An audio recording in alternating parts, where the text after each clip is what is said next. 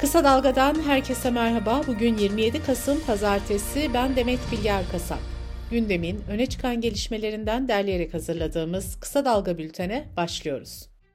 Türkiye yağışlı ve fırtınalı havanın etkisi altında. Kıyı kentlerinde denizler taştı, çatılar uçtu, yollar kapandı.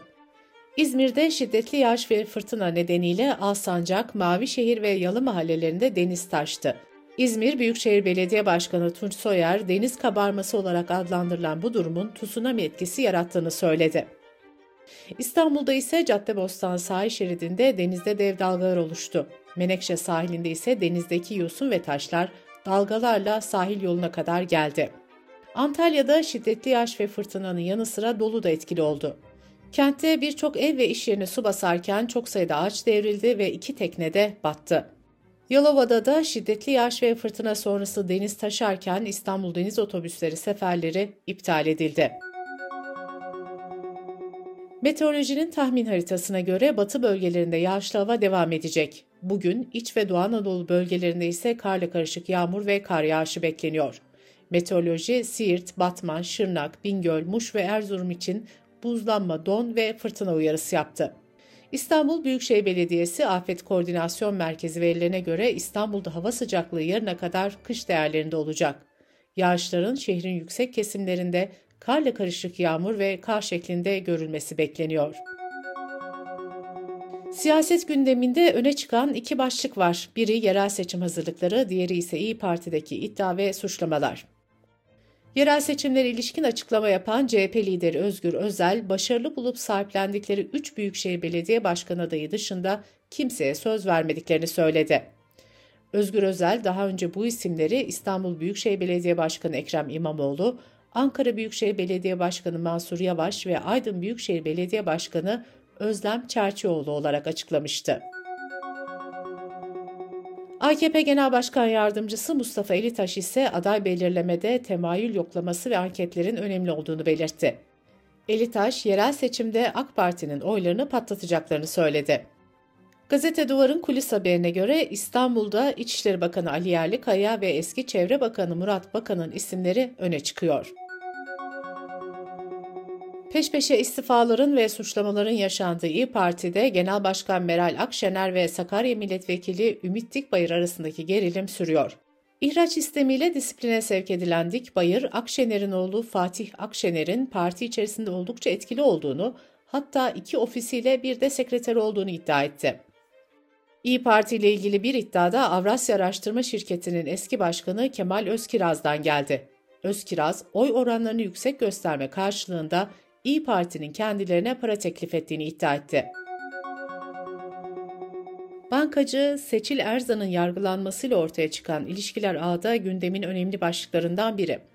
Denizbank'ta Levent Şube Müdürüyken açtığı Fatih Terim fonuyla futbolcuları milyonlarca lira dolandırdığı öne sürülen bankacı Erzan'ın 226 yıla kadar hapsi isteniyor.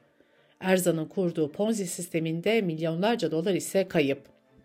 Fatih Terim'in de soruşturma kapsamında ifade verdiği belirtilmişti. Ancak Terim'in ifadesi iddianamede yer almadı. Terim'in savcılığa giderek bilgi verdiği öne sürüldü. Bu arada Fatih Terim konuyla ilgili ilk kez açıklama yaptı. Terim, kendi adını gündeme getirenlere karşı hukuk savaşı başlatacağını söyledi. Erzan'ın merkezinde olduğu davanın yanı sıra yeni soruşturmalar açıldığı da belirtildi. Aralarında eski futbolcu Semih Kaya'nın da bulunduğu 11 kişiye tefecilik, Denizbank Yönetim Kurulu üyesi Hakan Ateş'in de aralarında bulunduğu 5 kişiye de kişiyi hürriyetinden yoksun bırakma suçundan soruşturma açıldığı ortaya çıktı. İçişleri Bakanı Ali Yerlikaya da yeni bir operasyona ilişkin bilgiler verdi. Forex yatırımıyla yüksek kazanç vaat ederek dolandırıcılık yapanlara yönelik 11 ilde Siber Göz 8 operasyonu yapıldı, 25 kişi yakalandı.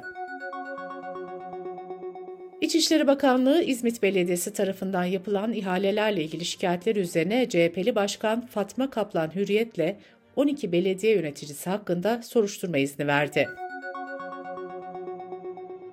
Milli Eğitim Bakanlığı'nın belirlediği takvime göre 17-20 Nisan arasındaki ara tatil, 21 Nisan'daki Ramazan Bayramı tatiliyle birleşecek. Öğretmenler de ara tatilde idari izinli sayılacak.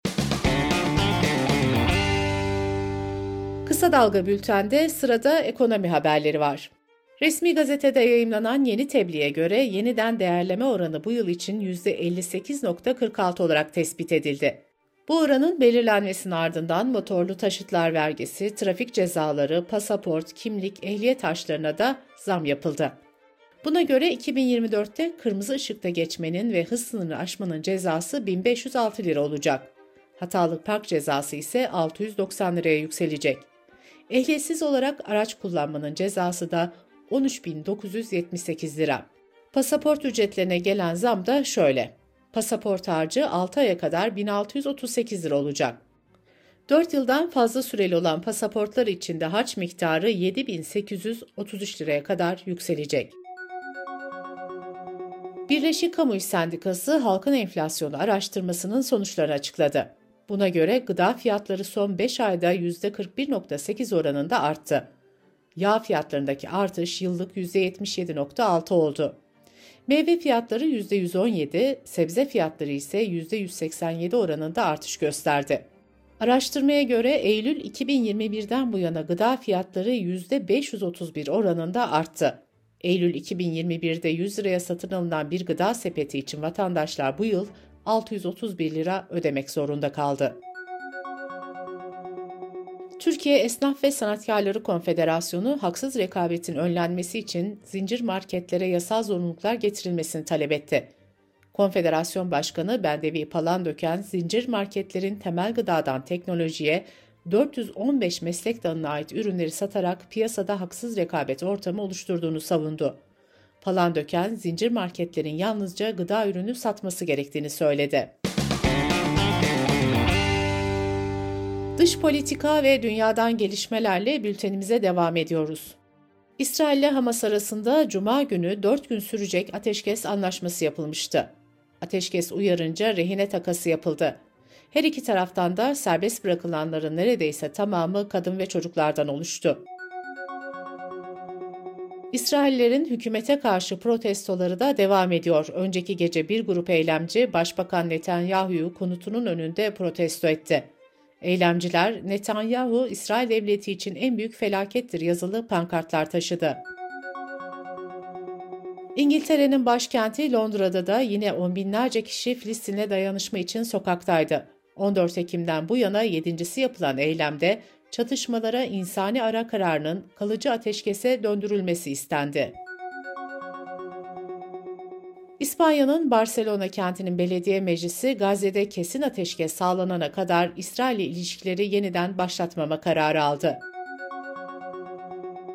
Hollanda'daki seçim sonuçları dünya gündemindeki yerini koruyor. Seçimde hüsrana uğrayan Özgürlük ve Demokrasi için Halk Partisi lideri Dilan Yeşilgöz, seçimlerden zaferle çıkan aşırı sağcı Gert Wilders ile hükümet kurmayacaklarını söyledi. Hollandalı siyaset uzmanları ise koalisyon görüşmelerinin aylarca sürebileceğini söylüyor. Bu arada Hollanda'nın birçok kentinde Wilders'a karşı protesto gösterileri düzenleniyor.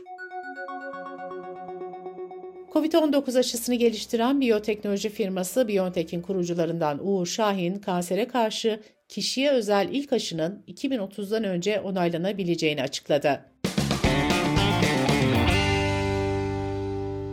Bültenimizi kısa dalgadan bir öneriyle bitiriyoruz. Gazeteciler Sedat Bozkurt ve Ayşe Yıldırım 50+1 tartışmasını yorumluyor. Politikesti kısadalga.net adresimizden ve podcast platformlarından dinleyebilirsiniz.